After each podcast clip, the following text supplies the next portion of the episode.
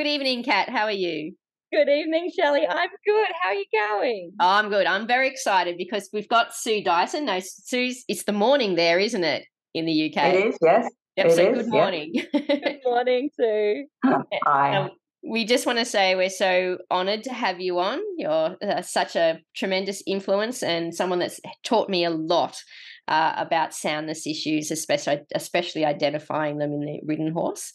Um, so I'd like to ask you if you could give a two minute talk, an elevator talk of discussing who you are and do it in, in two minutes, what would you say? Well, um, I've been a veterinarian for quite a long time, uh, but I started as a rider, and I don't think I could possibly have done what I have done had I not been a rider. Yeah. And I was fortunate enough to produce horses from novice level up to advanced three day event standard and also national top level show jumping. Yeah, wow. and worked with a lot of different trainers and dealers and had a lot of exposure to lots of different types of horses. And having looked after my own horses and observed their behavior, I was very well aware, even before I ever went to vet school, that Mm. behavior and soundness were linked. Uh, I was a late starter going to vet school in that it was only halfway through my final year at school that I decided I thought I might be an equine vet. Uh, and I went to vet school purely with the view of being an equine veterinarian, Yeah, not wow. realizing at the time that in UK, um, as a woman, this was going to be a bit of a challenge. Mm. Um, but I was extraordinarily fortunate in that through various people I met during vet school that I was advised to go to the United States. So I was fortunate enough to get a scholarship to go to the United States. And I spent two years at the University of Pennsylvania, New Bolton Center. Yeah, wow. And just by osmosis, being exposed to world experts at that time, I just sucked in information. And I was really fortunate that I met other really influential people at that time who had an enormous impact on my subsequent career. And then I came back to the UK um, and was riding competitively as well as being a veterinarian. And they were both mutually complementary because Yeah. announcers say that Sue is a is a, an equine veterinarian working in Newmarket, and that would attract clients, and it was a kind of win-win situation. And I've always been curious. I always wanted to make observations, document observations, ask questions, um, and that's where we are today, really.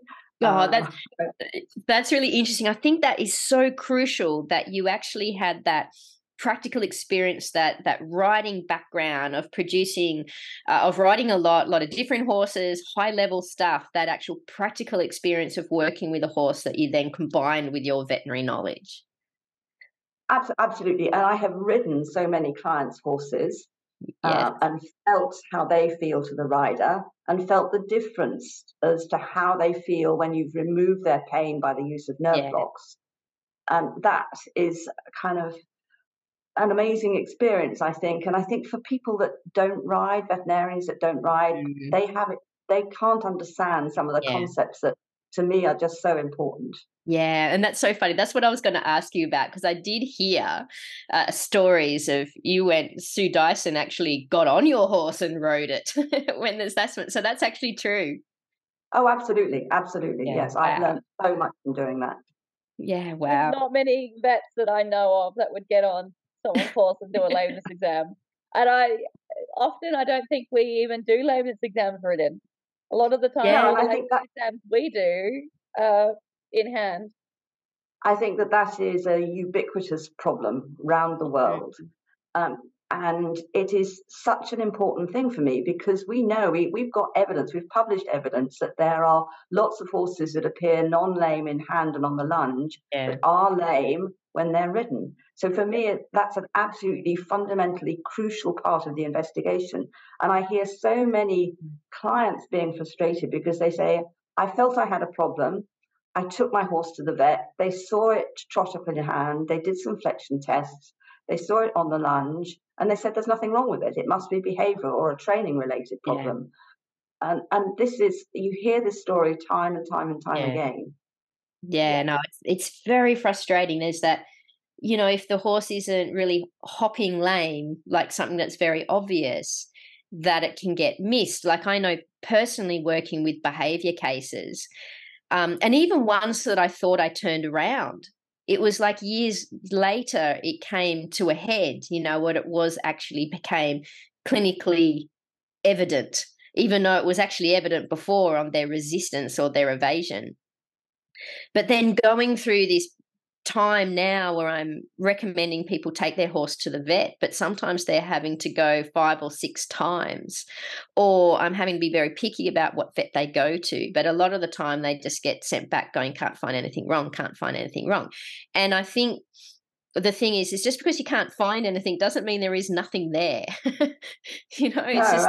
absolutely, absolutely. And I think, in all fairness, veterinarians during their training are mm. taught how to recognize an overt forelimb lameness and overt hind yeah. lameness. Yes. They're not talked about the subtleties. They're not taught about how to evaluate a ridden horse. And so I don't think that they are adequately taught to do the job they're ultimately being asked to do. Yeah. And, and therefore, we need to turn this around somehow. We have yeah. to educate equine veterinarians better. And if you were a human athlete, Mm. You wouldn't go to your local GP if you had a problem. No. you would consult a sports medicine specialist. Very true. And I think we have to go through the same kind of route with horses. But I put a caveat on that because there are a number of so called sports medicine specialists in the equine world who are very good at injecting joints. Yes. But they don't necessarily do a good lameness workup. Yeah. Um, those are poles apart as far as I'm concerned. We yeah, have to get the diagnosis before we can develop a treatment and management plan. Yeah, because a lot of the symptoms are not the root cause, it's a secondary kind of problem. So, hmm. how I found out about you was coming across the ridden horse ethogram.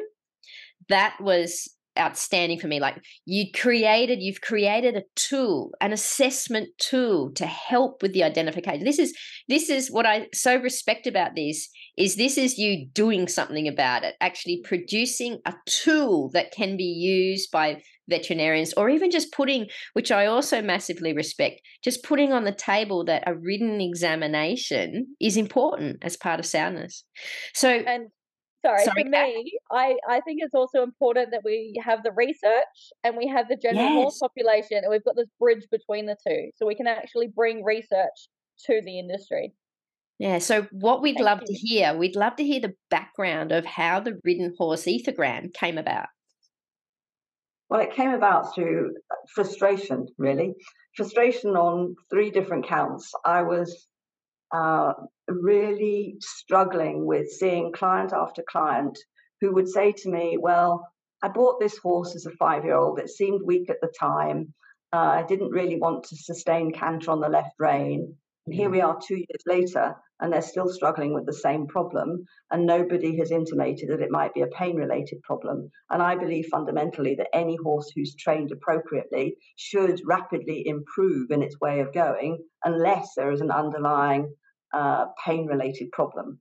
So that was um, reason number one. Reason number two was I was dealing with a high level event horse who came to me for an opinion. It had many problems. Um, I felt that its prognosis was poor for return to upper level eventing. It mm. was an insured horse, and the veterinarian, acting on behalf of the insurance company, insisted that this horse go through not one set of treatments, but probably four or five.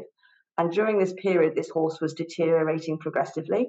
And I was sending video recordings to the insurance company and to the vet advising the insurance company. And I just couldn't understand why they could not face reality that this horse had all these problems, was not responding to treatment, was not going to respond to treatment.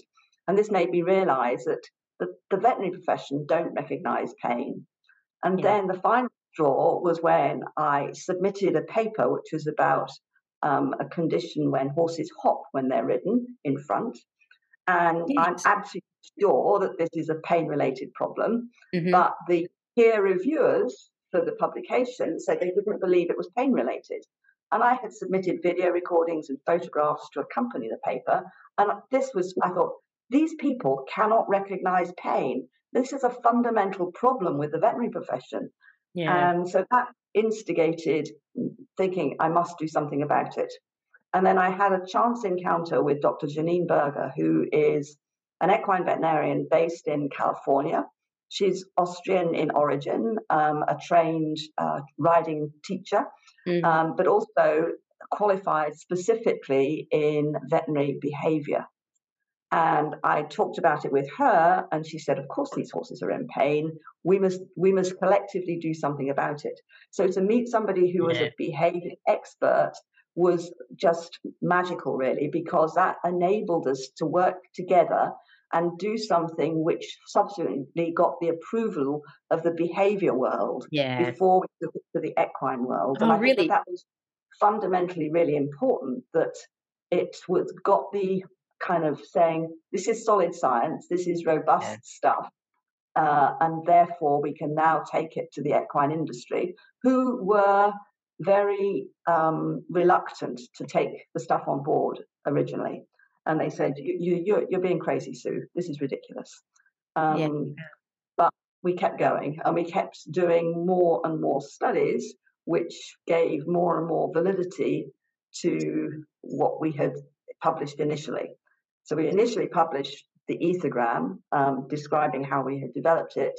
Yeah. And then we validated that by doing more studies when we took lame horses, mm. clinically based, took away their pain, their behaviors went away. So yeah. showing that there was a causal relationship between the behaviors and pain. Um, and I think there's so much evidence there now, nobody can really deny the relationship. Yeah, and I, and I loved how you retested it. I'm really interested in how you came up with what to look for. So you must have had a bit of a list. And then what happened is you started correlating what was being observed with certain lamenesses. So, how did you come up with that original list of what are we looking for? Well, Jeannine and I sat down in a hotel room in California and looked at uh, video recordings of a very large number of horses, both lame horses and non lame horses. And we came up with a list of 117 different things that we were yeah, observing wow. may or may not be pain related. Yeah. And then we tested those 117 behaviors with um, 13 non lame horses, video recordings of them, yeah. and 25 lame horses. And yeah. within that subset of horses, we were able to show that the, uh, there were 24 behaviors, mm. the majority of which were at least 10 times more likely to be seen in yeah. a lame horse than non lame horse. There were other observations as well that we can also add in, which we do think are pain related, yeah. but those 24 were the key ones. Yeah. And then we retested those 24 and said, is there a statistically significant difference between the lame horses and the non lame horses? And indeed, there was. Yeah. Um, and we were able to demonstrate that although each individual behavior may have a variety of different causes, that a threshold value of eight of the 24 behaviors mm. is highly likely to reflect the presence of musculoskeletal pain, although a small number of horses will show that are lame will show less than eight behaviors. Yeah. Uh, but eight or more is a very, very strong indicator that something's not right. Yeah, though I, I loved how you did that. I love that bit of research of how you got there um, by coming up with a list, identifying the most. I suppose there would be the ones that were the probably the easiest to identify, maybe, and then the most clinically significant out of those, and then how many of those are present in the horses that are that are lame, and actually working on some some statistics of that. That's that's really beautiful, beautiful bit of research. Yeah, so I can see that's really interesting how you went through the behavioralist acceptance of that, and then into the into the um, veterinary profession from that. Because I can see the research is slightly different for the behavioralist to get um, like the observations from mm. that, and then going into veterinary science. Yeah. Can I ask you though? The hopping into can into trot is that what the yeah. you're looking at that ho- i see that all the time sue what is that because i believe um, it's something, something behind how the horse doesn't want to push off on its, di- its diagonal or something like that Um, I think there are a variety of different scenarios. You will see some horses that are trotting in hand, and as they turn around to come back again, as they go from walk to trot, they hop into trot because they're yes. not pushing enough from behind. So this yeah. is a way of gathering momentum. But the hopping type lameness that we see when they're ridden is rather different. Oh, okay. Um, in that it, it feels to the rider as though the horse wants to break to canter. Yes. And it can be yes. very episodic or it can be more continuous in some horses, may only appear on one rein or sometimes both reins. Yes. And although it can be related to lower forelimb pain, so the foot, for example, yeah. um, in these horses which have this syndrome, which we call idiopathic hopping type lameness, yep. um, it is related to caudal neck pain, um, specifically mm. nerve root pain. Yeah, um, and, and those horses, you can block them, nerve block them all the way up the limb, and they don't get better. In fact, most of them get worse. Um, and they, they often have uh, other clinical signs that are suggestive of neck related pain as well. Yeah, wow. Because I see that a lot. And the interesting thing is, most owners don't even think it's a thing. And I'm going, no, no, no, no. Many, many of them, so, uh, quite a few of them, they present because they're not going well, and they may have some concurrent hind limb lameness, which is yeah. uh, probably the, the main component. And you ask them, well, does the horse try to break to canter with you? And it's, oh, yes, it, but I've never, I've always, it's normal for him. He's always done that. So mm. it's been present for a long time and they haven't recognized it as a problem. Yeah. So is it treatable? Um, it's difficult to treat. Yeah. Um, there is a new surgical uh, technique that has de- been developed by somebody in Germany where um, they actually enlarge the intervertebral foramen through which the nerve root exits from the vertebral canal um, through the outside of the neck. Yeah. Um, and that has been successful in some horses, yes. But mm. without surgery, it's difficult to manage if that is the primary problem. Now, some horses will also show such behavior um, if they've got a saddle with very tight tree points. Yes. So you can't uh, yeah. say everything is going to be for the same reason. You have to rule out everything else before you say it is this specific neck related problem. Yeah, interesting. Yeah, another. Can I ask you just as an off thing because that's just sparked my the question that I've got in my mind that I'm currently dealing with a couple of cases of cold back horses that are cold back. That when they're initially saddled, they will get very. You can say they're very stressed, um, and then once that stress is gone, they'll get on and they'll be worked. And and the diagnosis from the vet is like they're cold backed. And it's just like there's got to be something more to that. One case in the past that I've had actually had um actually had on X-ray finally X-rayed its back and it had it had uh, it had an injury. It actually had fractured its ribs. So that was an answer to it. So the cold back, Sue, the cold back diagnosis, which is just a symptom and not the cause. Do you have any insight into this? Um, I think it could be multifactorial. I think it often reflects anticipation of discomfort, mm. but it is not a specific sign for where the discomfort might be. Yeah. And it's certainly true to say that there are some upper level competition horses who will show such behavior and they're mm. quite difficult to mount potentially, um, but they perform fantastically. Um, so I don't think it necessarily means ongoing pain, but it may be a reflection of previous pain, or there may be some low grade pain which doesn't adversely influence performance.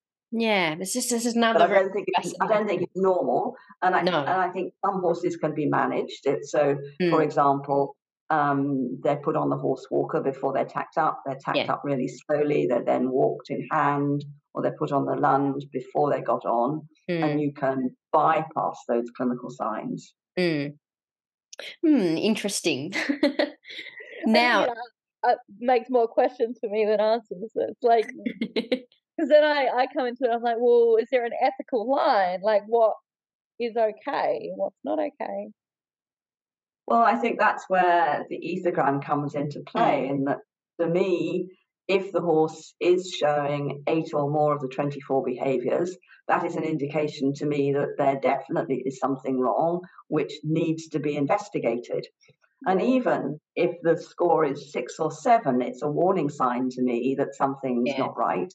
And I advise clients that they use it as a monitoring tool, that they, every month, for example, apply the ethogram. And if it starts at two and stays at two, that's yeah. great. But if it starts to progressively increase, that's a sign that something's not right. Um, and it's as simple as that. Mm. Um, and, and we, we also know um, that from other studies that we've done using the ethogram in a competition scenario, that those horses which score higher on the ethogram do less well in whatever type of competition it is. So there's clearly a relationship between discomfort and uh, the quality of performance. Yeah. And I think if we can just persuade the horse owning public that, that there is potentially a win-win situation if they, they identify the pain and we can then diagnose and treat and manage that, then we can potentially uh, improve performance, uh, improve trainability, rideability, safety, um, all sorts of things which are influential.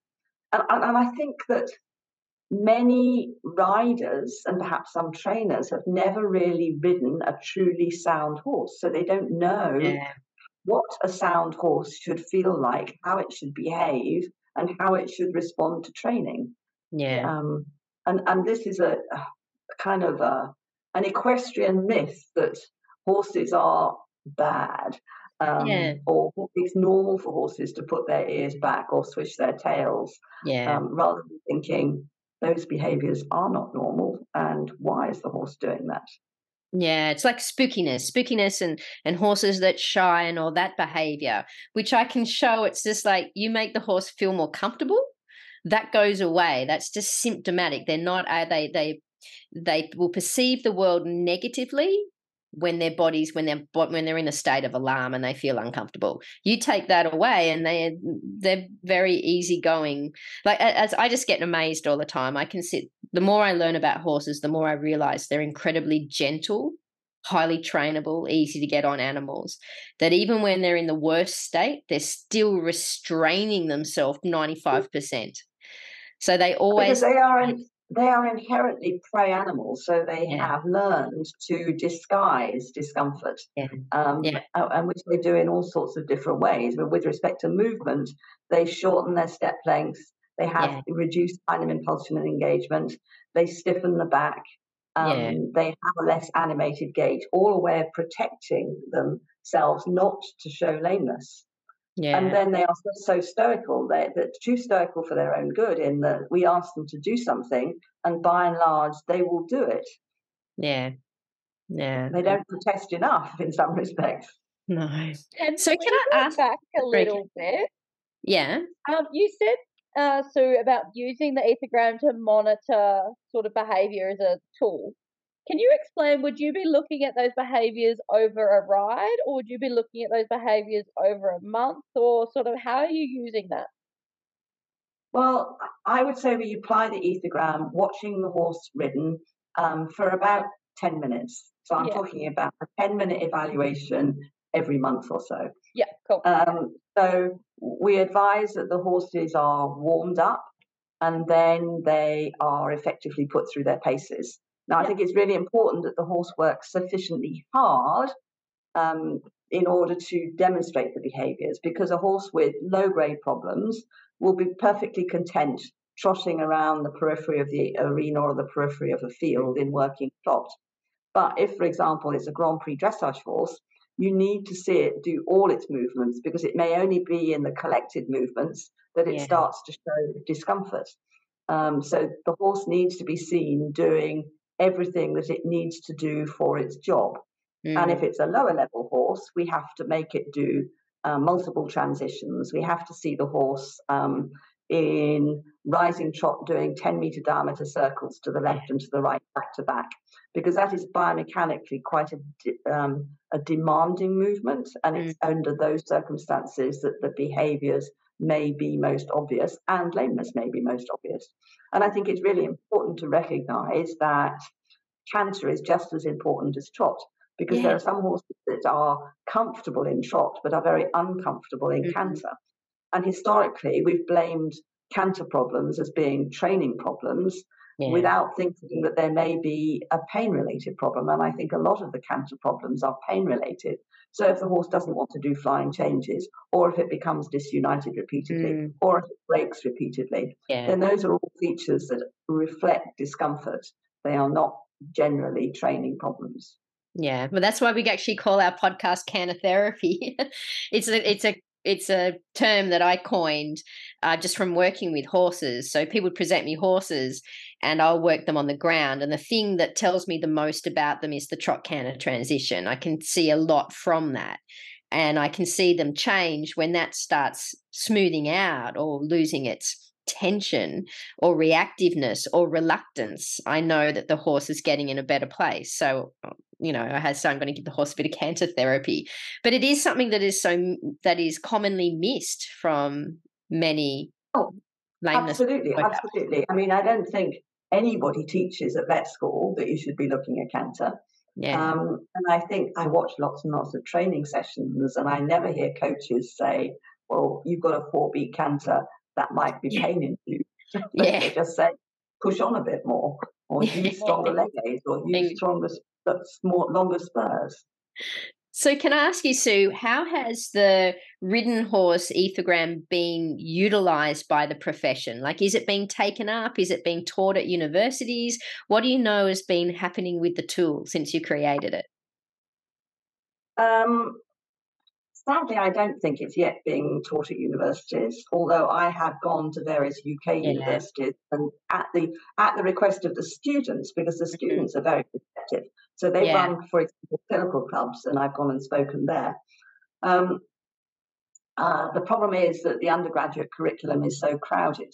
Yes. Um, yeah. But uh, fundamentally, I think it should be taught. Mm. Um, there has been a growing acceptance within the veterinary profession uh, around the world. Um, it is taking time, but I expected that. But I think that there is slow progress. But that has to come along with also the recognition of the importance of seeing horses ridden. So yeah. it's um, a double prong thing. And then also, um, the, the veterinarians uh, have also got to know how to investigate further. Um, and I don't think they necessarily have the tools in their toolkit to do that at the moment because they don't know what they're doing a lot of the time. They can deal with the overtly lame horse, yeah. but they're not used to dealing with the horse that doesn't push properly from behind yeah. um, and is throwing its head about. And, and I think that that is a is a big big problem. And the the whole situation will be only improved when there is improved postgraduate training yeah. of the equine vets. So they've yeah. got to accept that they need more knowledge and we have to provide them with tools to yeah. give them that knowledge. Yeah, very true. Now, you've very excitedly you've come out with a book, Harmonious Horsemanship. Um, can you tell us about this? Um, yes, this is written in conjunction with a physiotherapist, Sue Palmer, who mm-hmm. is a mm-hmm. very like minded individual. Um, and uh, I think that it was very good that we were able to do this in a collaborative way because we could yeah. push each other. Um, the book describes how the ethogram was developed and, and how to use it with masses of different um, examples of abnormal behavior, but also some happy looking horses as well. Yeah. And then yeah, it also right. includes um, quite a few contributions from owners describing yeah. their journeys. The fact that they had a horse with a problem, they had a gut feeling that there was something not right. And then they went through a very protracted investigation with umpteen visits to the vets with lots and lots of frustration, treatment of gastric ulcers, that sort of thing, yeah. until ultimately a diagnosis was reached. Um, so I think that that makes it very relatable to many horse yeah. owners. And then there's also a chapter which discusses um, what you should expect from a veterinary examination into this type of ridden yeah. horse problem. Um, and then the final chapter is all about the many myths that there are in the horse world and what they actually mean or don't mean. Um, so, yeah. for example, I've got a chestnut mare. This chestnut mare has always been difficult, but then she's a chestnut mare. But yeah. there's nothing in, the, in anywhere to suggest that chestnut mares are any different to bay mares or bay geldings. Yeah, um, it's, yeah, it's the myth. Oh well, that's really exciting. So, um, is that book published yet? Is it available to purchase yet? Um, it is. Yes, yes. There is a physical copy, mm-hmm. or there is um, a digital copy available. Yes, yeah, because I really, I really yeah. think this should be on everyone's because what Kat and I are trying to do is to promote an understanding of horse owners to be the people that are keeping the lookout for this type of thing to be the really take ownership of their horse literally and its health and soundness and to have as many um, observations as possible but that they're aware of um, yeah. to draw attention to it so i really think this should be on everyone's um, bookshelf. And of course, those professionals out there, especially coaches and trainers like me, Kat hoof care professionals. Yeah. So you can. Yeah. I mean, I think the, the, the book is written such that it is designed to be taken up by anybody, be they a, a, a, horse rider or a professional with any within any sphere of the equine world. Mm. Yeah, no, that's excellent. Now, Sue, you've also just had a film come out.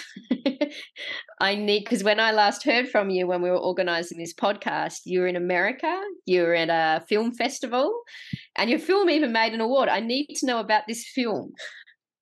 Well, the, the film actually was released um, just over a year ago. It's the 24 behaviors of the ridden horse in pain, shifting the paradigm of how we see lameness. And this tells a story so it tells a story about a show jumping horse, Galina, and her rider, Lauren, who is mm. a very charismatic young lady who really cares passionately about her horse, but has gone through a long series of um, treatments by a variety of different veterinarians, her trainer telling it it's her fault that the horse doesn't want to go. And ultimately, um, she finds us and we go through the routine, what I regard as routine investigation, which includes nerve blocks and looking at saddle fit. Uh, and this horse had both forelimb lameness and hind limb lameness and an ill fitting saddle. But once we had uh, addressed all those issues uh, by nerve blocks and changing the saddle, the horse's performance was transformed. Yes. Um, so the story, the, the, this is an educational film, but told by a story and mm. bringing in the background science as well. So I think it is um, a very emotive film. It is very watchable. It's 35 minutes mm. duration. And even non horse people um, can understand what it all means. Uh, yeah. Yeah, so I've, really, I've, I've actually seen that film. I loved it. And the thing that I loved most about it that was most revealing is seeing the horse before and after nerve blocks the the yeah. change in the horse that was amazing yeah yeah, yeah. And, and, i see that every day because that's how i work with horses yeah. every day um, mm. and i don't think enough people anywhere particularly trainers have can really really know how a horse can be transformed by yeah. nerve blocks yeah um, and it's just so fundamentally important yeah wow yeah, no, it's it's striking, and that that film is really good. So, what was the name of it again, Sue? The film? Um, Kat just wants to write it down. Probably everyone else listening.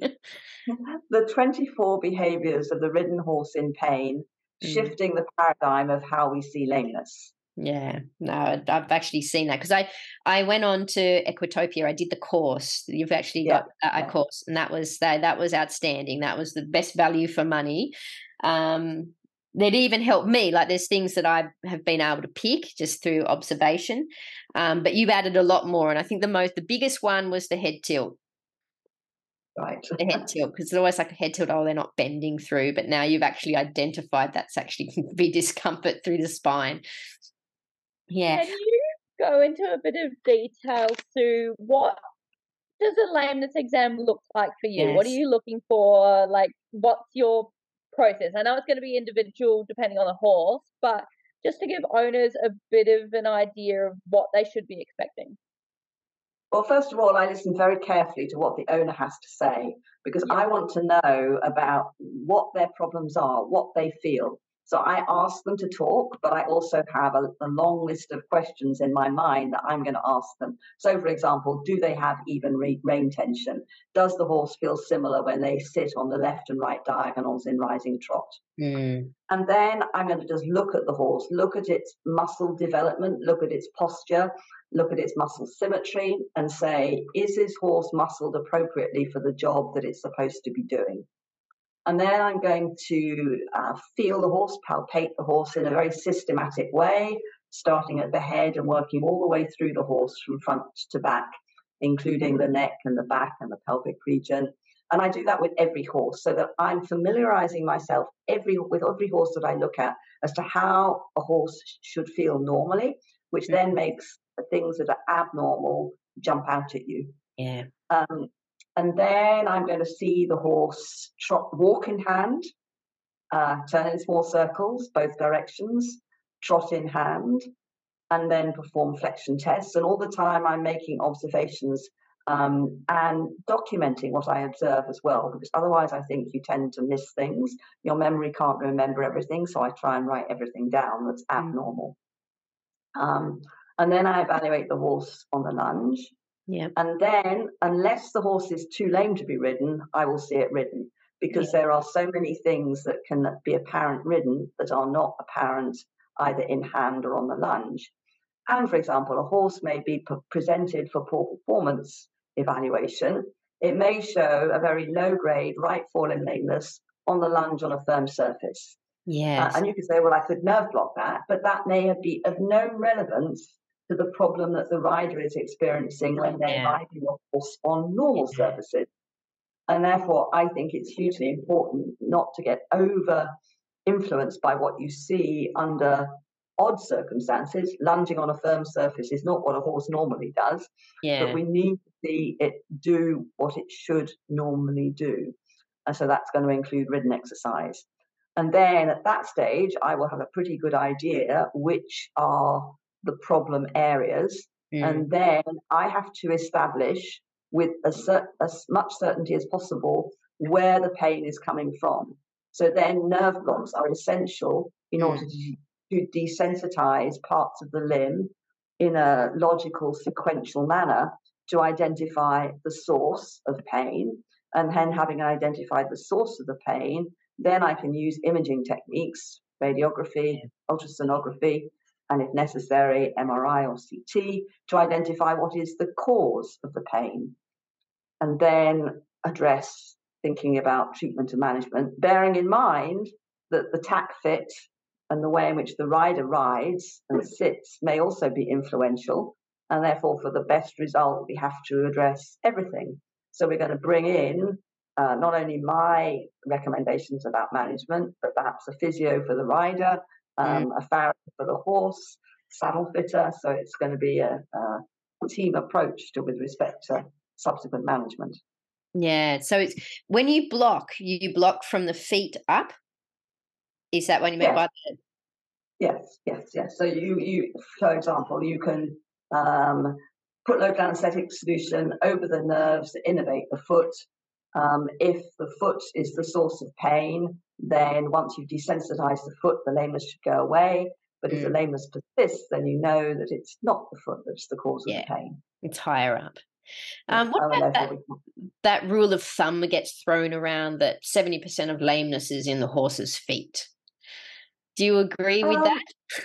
I think with respect to the front feet, um, yeah, yeah, then yes, probably true. Yeah. Um, it's not it's not true behind at all. Yeah, okay. In, in front, it probably is. Yes. Yes. Oh, thanks for that, Sue. Now, thank you so much for your time. Can we You're just can we just go through your book? Where do we get it from? Harmonious Horsemanship. Besides typing um, into Google, is it being yeah, held? Well, well, if you type it into Google, it comes up at the top every single time. So that, that's the simplest way. And yep. it can take you to um, the Harmonious Horsemanship website, or it can take you to Troubador, who's the uh, publisher, or it can take you to Amazon, who also market it. So any any of those routes, yeah. very easy. All right, and if we want to watch the film, we'll just type in twenty four. Um, 24 behaviors and that will come up it's it's free to view on youtube Oh, brilliant. Oh, okay. Now, if people want to know more about you or get in contact with you, like just say if there might be a university out there or a postgraduate program which is keen to have this maybe included in their program, um, how are they getting contact with you, Sue? Um, they can email me, and my email is sue.dyson at aol.com. Um, you can also contact me via um, the website 24horsebehaviors.org, yeah. um, which is run by Train with Trust, but um, is absolutely focused on, on this work. Yeah, wow. Okay, Sue, thank you so much for your time. Um, we're so grateful. We appreciate you you're, so much. Okay. okay. you're very, very welcome. It's been a, a pleasure. Okay, we'll say goodbye. See you later. Bye. Okay. Thank you for listening to this episode of Canter Therapy. You can find us on Facebook on Canter Therapy Podcast.